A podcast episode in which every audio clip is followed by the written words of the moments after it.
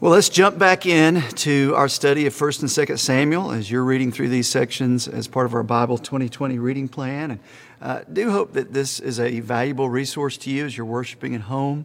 I uh, want to invite you to engage with this video. Uh, stop and pause at certain sections if you need to wrestle through some things, ask some questions, have your Bible open and follow along. So, uh, if you have your Bible, go ahead and turn to the section of 1 Samuel. We've been looking at these uh, two sections together.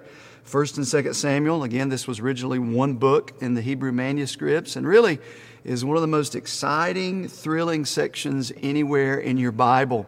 Uh, this section of Scripture, just to review, uh, begins coming out of that messed up period of the judges, and then by the time we get to the end of 2 Samuel, the nation of Israel is one of the greatest nations on earth. You see a massive transition in the nation of Israel from sporadically, loosely connected tribes to a united kingdom as the book of 2 Samuel closes.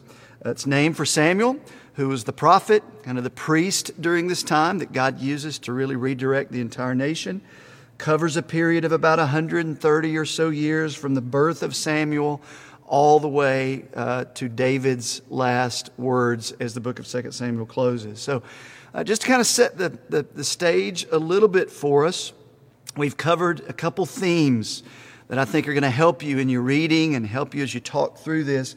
One of the themes that you see pulled through 1st and 2nd Samuel is God's covenant faithfulness. You see God fulfill his promise to build a nation and to promise a coming Messiah. And you see him do that through messed up people. You see him do this through messed up King Saul. You see him do this through even David, who's a messed up dude. And the reason you see Israel prosper as a nation by the end of 2 Samuel is even despite David at times, but it's because of God's covenant faithfulness to what he promised way back to Abraham. So you see that thread pulled through.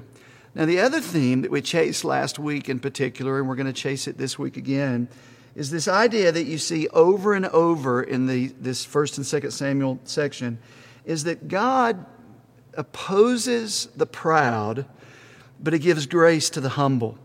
You see a pattern throughout 1st and 2nd Samuel, and it's this pattern that those who trust in themselves, those who try to elevate themselves, you see God oppose and humble them. But those who are uh, selfless and humble and deeply dependent upon the Lord, unimpressive really, you see God elevate and use greatly uh, for his glory. You see that played out with Hannah at the beginning and Peninnah. You see that played out with Samuel, and he uh, is juxtaposed to Eli's two wicked sons. You see that play out with the powerful Philistine army and against the Israeli army. And then you see it play out with little runt David go against this incredible giant, this battle hardened warrior Goliath. And you see this played out. Uh, Jesus said it this way Whoever exalts himself will be humbled, he who humbles himself will be exalted. And from all that, we, we came, uh, really landed on our big truth, which is this same as last week God opposes the proud, but he gives grace to the humble. What does that look like? We, we're chasing it primarily in the lives of two men King Saul, who last week we saw is really a, a picture of what it looks like to operate as one operating from a place of pride this week we're going to chase the life of David, who certainly was an imperfect person, but from a place of humility. And the Bible contrasts those two. Two different men, two different kings, two different kingdoms, really. You see how the kingdom of man operates this self will, self reliant, self determined Saul in that kingdom this week, we see the kingdom of David and how it operates as one of humility, one of dependence, one of trust, one of worship, and those two are contrasted from one another. Again, last week, Saul, a picture of the proud, and this week, let's chase this incredible figure, King David, through the pages of 1st and 2nd Samuel together. Now, when we talk about King David, we know there's so much written about King David, so much history about this uh, figure in the Bible known as King David. He was the shepherd boy who rose to Israel's greatest human king. Uh, if you visit Israel today, as a group from our church does every couple years or so, You see uh, the history of David everywhere. You still see Jerusalem called the city of David. You see the flag that flies over Israel today with the Star of David. You don't hear a lot about Saul, but you hear a lot about David. Every king that followed David was compared to him. It's said throughout the book of Kings and Chronicles uh, that a king either walked in the ways of his father David or he did not walk in the ways of his father David. Uh, the, uh, David is the author of perhaps some of the most loved sections of Scripture. Everyone has read a psalm at one time or another or is familiar with the Psalms. Uh, this earthly king, David, is a picture of our heavenly king, the Lord Jesus, uh, who is even called the son of David throughout the Gospels. So, a massive figure in history and in our Bible is this fellow King David. So, here's what we're going to do we're going to chase this idea. What does it look like? God opposes the proud, but gives grace to the humble. David gives us a picture of what it looks like to walk in humility, not perfectly but in humility, a man after God's own heart. So 1 Samuel 16, let's start there. And we see there that David is going to be anointed as the next king of Israel, but not publicly.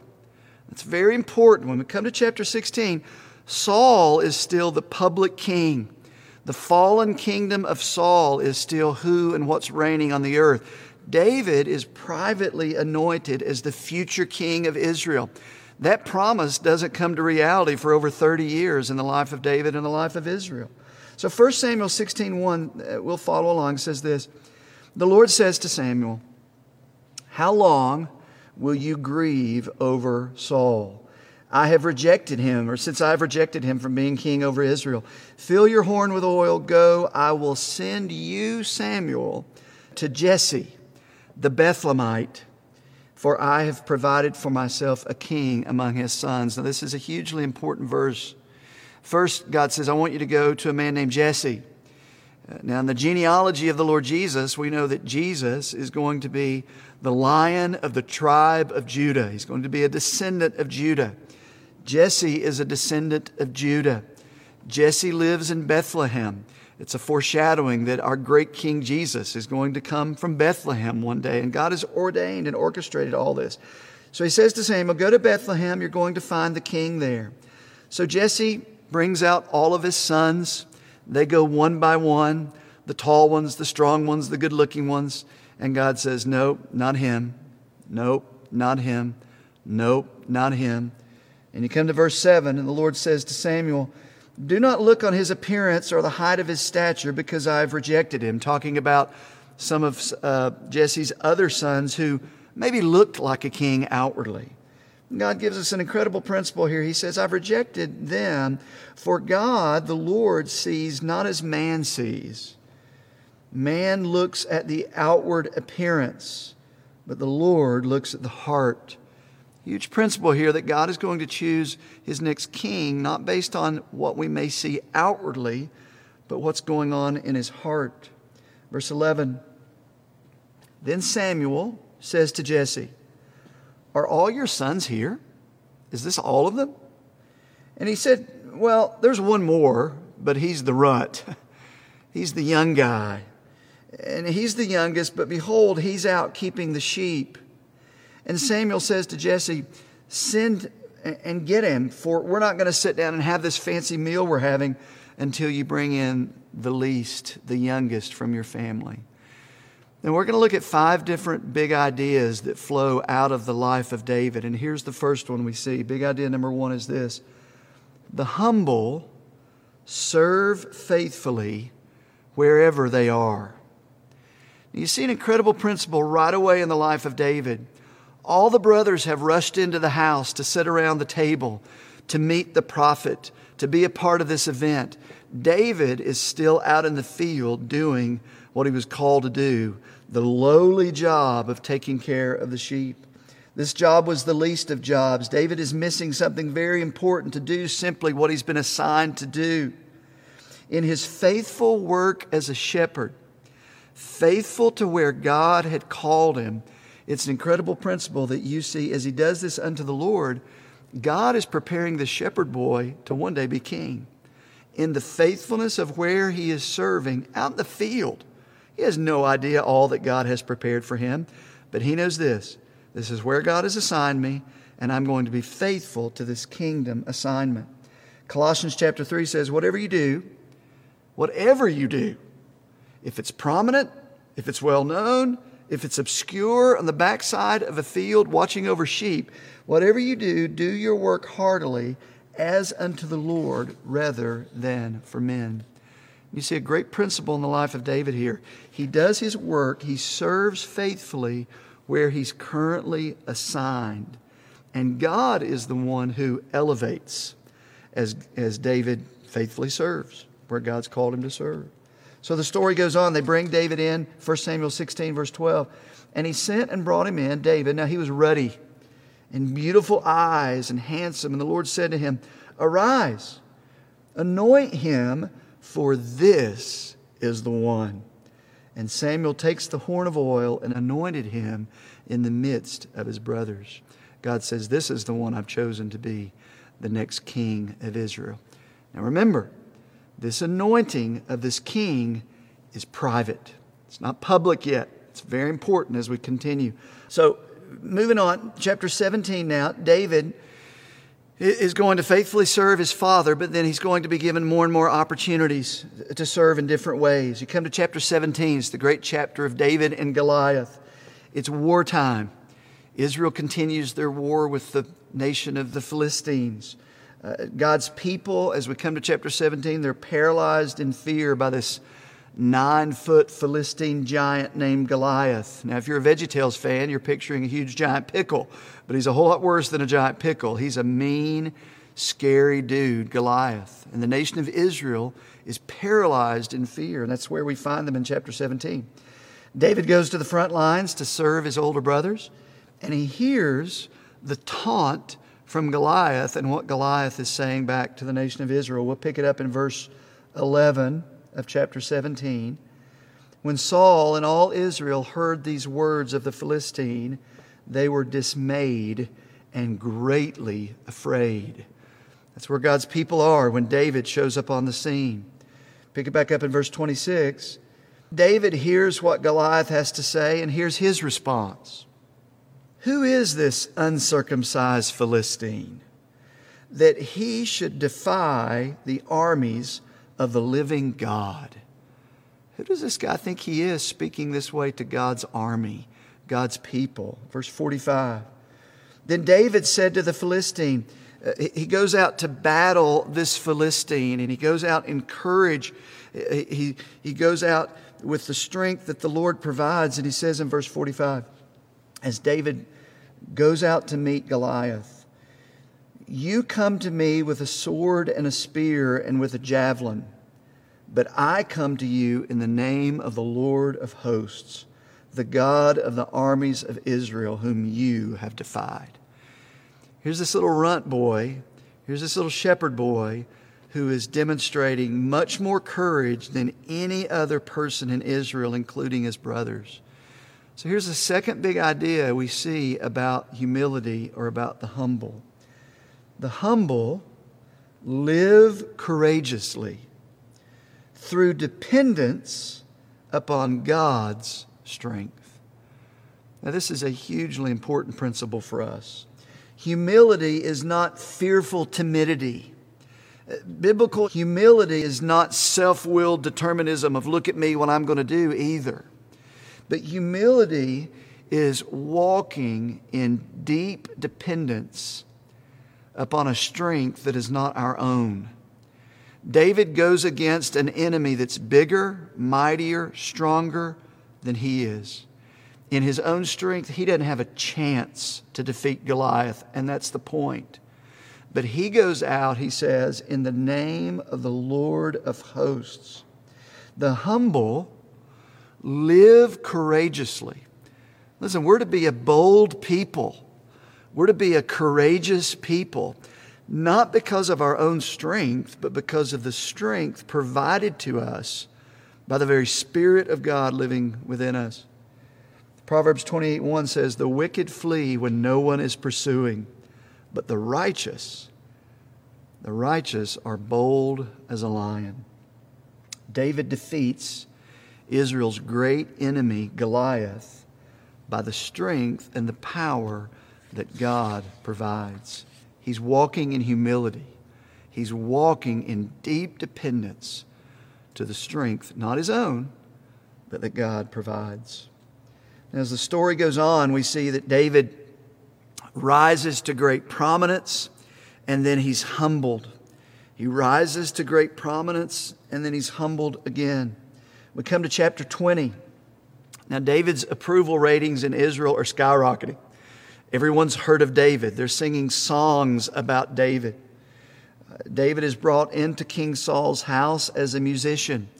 In his faithfulness, he's elevated to the place of commander over Saul's army.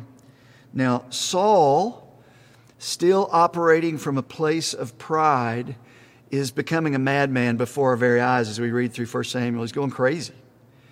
And he realizes that David is a huge threat to him and to his position. So instead of celebrating what he sees God doing in David's life, he becomes fearful and suspicious toward David, even though David is now God's anointed. So we come to 1 Samuel chapter 20, verse 31, and Saul makes a declaration. He says, For as long as the son of Jesse lives on earth, neither you, speaking to his son Jonathan, or your kingdom will be established. Therefore, send and bring him here to me, for he, David, shall surely die. Saul comes to the conclusion that David must go. David must die. He's a threat to me. Curious, is there anywhere else in your Bible that the Jewish authorities consider one anointed by God as worthy of death? It's a picture of Jesus that the uh, the Pharisees and those in authority during Jesus' day determined he must die. He's a threat to us. Same picture you see here. David is the anointed of God, but he's a threat to the one who's in authority now, Saul, to that kingdom. Saul says he must die. So from chapter 20, really almost through the end of 1 Samuel, David's on the run from Saul. Saul's doing everything he can to eliminate David, to kill David. Saul is maniacal, he's paranoid, and David is on the run. We see in 1 Samuel chapter 21 verse 10, David runs even into the land of the Philistines to try to find refuge. We see in 1 Samuel 22 that David runs to Moab the land of his great grandmother Ruth and tries to find refuge there. We see in 1 Samuel 23, verse 14, it's kind of a summary statement of these many, this long period in David's life of running from Saul. Verse 14 of 1 Samuel 23 And David remained in the strongholds and in the wilderness and in the hill country of the wilderness of Ziph and Saul sought him every day. And that's what it was like for David. You have to understand in this situation, David's world is turned upside down. He's kicked out of the palace. He has to run from his family. Everything David holds securely has been taken from him, and he's living basically in exile. The end of verse 23, verse 14 says something very important for us. He's running from Saul. Saul is seeking him every day. And here's this little phrase but God did not give him, David, into his hand, Saul. Saul is the one who is after David. But who's ultimately in control? God is. God's only going to let this go as far as God chooses. Even as Saul's trying to eliminate David, God is ultimately in control. Here's our, our, our third big idea I want us to see the humble obey and endure hardship. Man, that is so clear in David's life here. Up to this point, David's obeyed. David's done what he's been asked to do by Saul. David's done what he's been asked to do by God. David's even risked his own life for this nation, and now he's an exile from this very nation. He's basically a, a wanted fugitive. He's been ousted from the palace, again, separated from his family. David's life is turned completely upside down, and everything he held on to has been taken from him. Now, as you think about this, some verses ought to be going through our head. Verses like James chapter 1 that says this Consider it all joy, my brethren, when you encounter various trials. knowing that the testing of our faith produces endurance. God does some of His greatest work in our lives during times of distress, crisis, and trial. Here's what I want us to see from the life of David. How does David respond in the midst of this confusing, unsettling time when everything in his life is turned upside down? is that practical to us today? Are we living in a period of our life that it seems like everything is unsettled, everything is confusing, everything is turned upside down? We sure are. 2 Samuel, 1 Samuel has much to say to us about that. How does David respond? Well, we know how David responds because we have the book of Psalms. Many of your Psalms that you hold so dear are written from the heart of David through the inspiration of the Holy Spirit while he's hiding in a cave or while he's running to the Philistines, or while he's under the threat of death, while he's under this time of distress and crisis, you get a lot of your Psalms that we love so much in the Bible. Let me give you an example Psalm chapter 57. Psalm chapter 57 is written when David is hiding out in this cave complex somewhere outside of Jerusalem with his mighty men hiding from Saul. And the Bible says, as David writes in this place of distress, verse 1, it tells us that this was written as he fled from Saul. David cries out, Be merciful to me, O God, be merciful to me. For in you my soul takes refuge. I love that. David says, Everything around me that I would normally seek to take refuge in is gone from me. Lord, I'm left with you alone. And David finds out that God is enough. He says, In you, Lord, I take refuge. In the shadow of your wings, I will take refuge. There's that word again. Till the storms of destruction pass by. Incredible? Verse 2 I cry out to God Most High, to God who fulfills his purpose for me. David, when everything is unraveling, when it seems like everything is in crisis mode, he holds on to the reality and says, God will fulfill his purpose for me, even though it doesn't look like it right now. He continues on, verse 4 of Psalm 57 My soul is in the midst of lions. I lie down amid fiery beasts. The children of men, their, their teeth, their spears, and arrows are coming after me. Verse 5 Be exalted, O God, above the heavens. Let your glory be over all the earth. Verse 9 I will give thanks to you I will sing praise to you, for your steadfast love is great to the heavens, your faithfulness to the clouds. Be exalted, O God, above the heavens. Let your glory be over all the earth. That's from the heart of David when his life is in distress, in a time of crisis. How does David respond? He laments. He laments. We talked about that several years ago when we walked through the Psalms together as a church you see an expression of lamenting. Lamenting can be defined this way it's God honoring worship and soul shaping dialogue from a place of sorrow or crisis. Say that again. It's God honoring worship, soul shaping dialogue. David did not stop talking to God. David did not stop wrestling with God. He did not stop crying out to God, very honest about the situation, but he didn't stop there. He continued back to a place of worship and centeredness on who God was that didn't change. Man, the Psalms do that over and over and over for us. David, in a time of crisis, you see, he obeyed, and at the same time, in humility, he experienced great distress. That's going to happen to every child of God. Maybe happening in your life right now the Psalms provide for us a place to lament, soul shaping dialogue, and honest, genuine, God honoring worship of our God. Well, we continue on from there. Through the end of 1 Samuel, uh, God uses this situation in David's life to faithfully shape him during this long season of crisis. God faithfully does that. He prepares him in the cave to ultimately sit on the throne. And then Saul is going to die at the end of 1 Samuel. And by the time we come to 2 Samuel, David is now king. The first few chapters of 2 Samuel, as you read through that, it's really a time of civil war.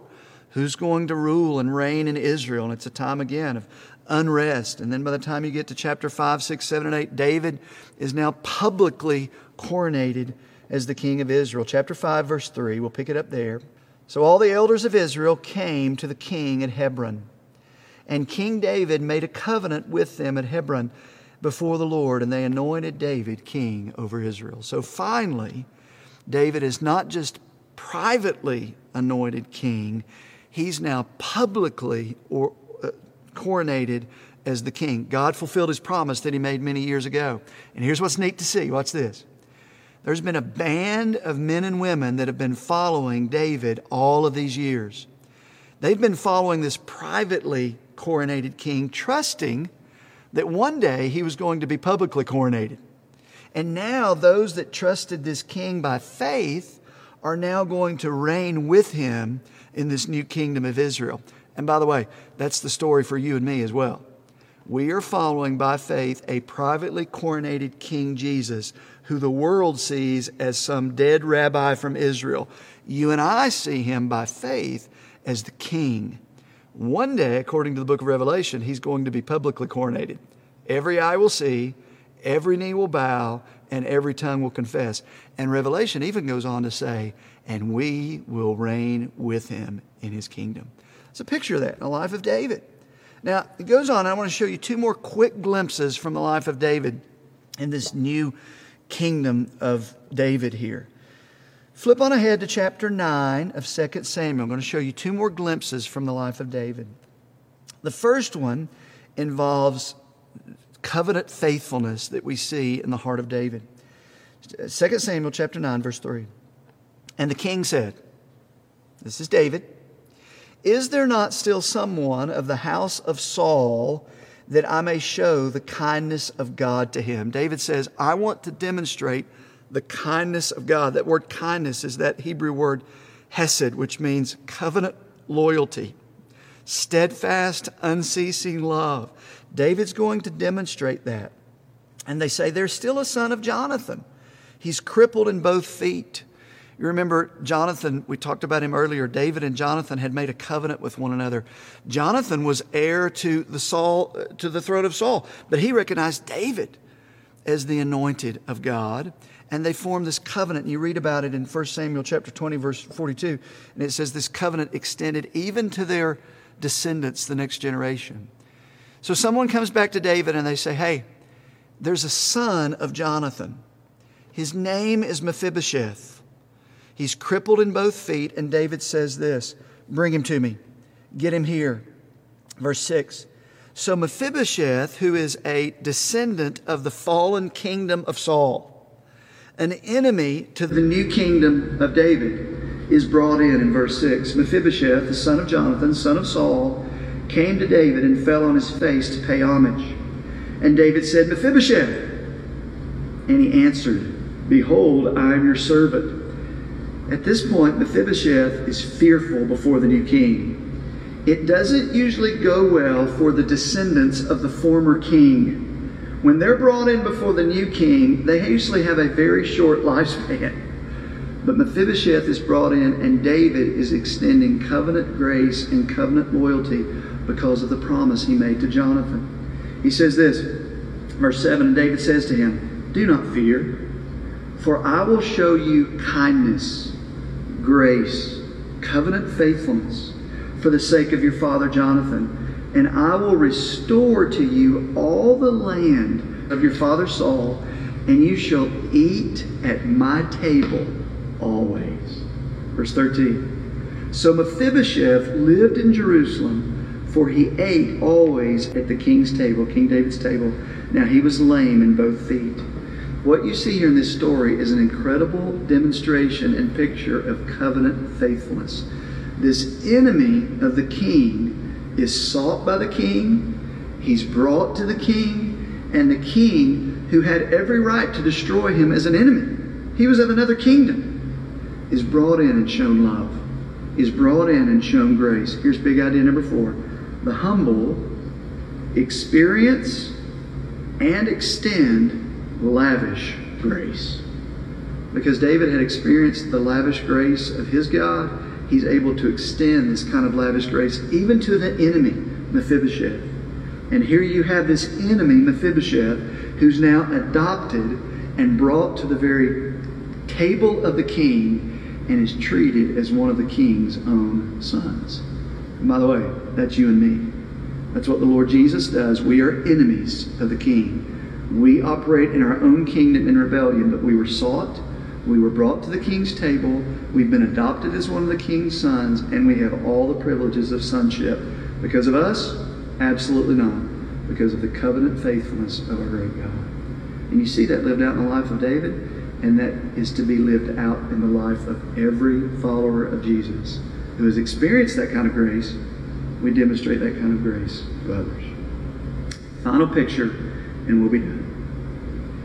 2 Samuel chapter 11, find your place there, and we'll wrap it up with this. Now, by no means is David or the humble without sin. Uh, David, in humility, responds to sin in his life in a way that's character that's different than those who walk in pride. Chapter 11 is a disaster. It's the sin, it's the great sin of David. It's not the only sin of David, but it's one of the, times that the Bible chooses to tell us. It says, verse 1 In the spring of the year, when kings go out to battle, David sends out Joab and he stays back at the, at the palace. Verse 2 It happened late one afternoon when David arose from his couch, He's walking around on the roof of the palace, and he looks down and he sees a woman bathing, Bathsheba. She was very beautiful. Verse 3 David sent and inquired about the woman. Big mistake. He was curious. They told him, they said, This is Bathsheba. She's the daughter of Eliam, the wife. This is a married woman to Uriah, one of your commanders. But David, in his sin, David sent messengers and took her. Verse 4 She came and uh, lay with him. After she had purified herself from her uncleanness, verse 4 says, Then she returned to her house. Verse 5 The woman conceived, and she sent and told David and said, I'm pregnant great sin in the life of David, and you know the rest of the story. You can read it on your own. She becomes pregnant. David does everything he can to cover up the sin. He ultimately ends up murdering Uriah on the front lines. So he's guilty of adultery, he's guilty of murder, and guilty of a cover up. David sins, David covers it up, and then God, in his faithfulness, exposes it through the prophet Nathan. And you can read about that in chapter uh, 12, 2 Samuel chapter 12. God faithfully will not leave his children in a place of sin. He pursues them, he pursues us. How does David respond when his sin is exposed? We know again from the book of Psalms. Psalms chapter 32, very quickly, I'm going to read a few verses, reveals a humble heart when our sin is exposed. Psalm 32 1 Blessed is the one whose transgression is forgiven, whose sin is covered. For when I kept silent, my bones wasted away and my groaning all day long. David tried to hide his own sin. David tried to cover up his own sin. And you see the result, verse 4 For day and night your hand was heavy upon me. My strength was dried up with the fever heat of summer. Psalm 51 is another psalm that tells us about this. And he says, Against you and you only have I sinned and done what is evil in your sight. This is vastly different from what we heard from Saul last week. The heart of pride makes excuses. The heart of pride blames others, confuses genuine repentance with regret. David says, Lord, against you and you only. Ultimately, I've sinned against you. And he owns it. Verse 5, Psalm 32 I acknowledged my sin. I did not cover my iniquity. I confess my transgressions. Verse 6 Therefore, let everyone who is godly offer to you in a time when you may be found the humble sin, and they seek their Redeemer. Verse 7 You are my hiding place. David says, I can't attempt to cover my own sin. You are my hiding place or my covering. The humble sin. But here's our final big idea the humble run to our Redeemer in repentance and faith.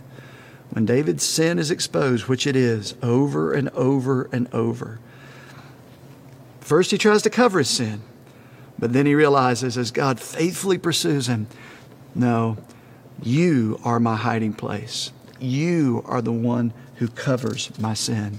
And you see that played out in the life of a humble, repentant, dependent heart in the life of David when he walks through a season of sin in his life. So, finally, just to wrap up, here's what we see God is opposed to the proud, but he gives grace to the humble.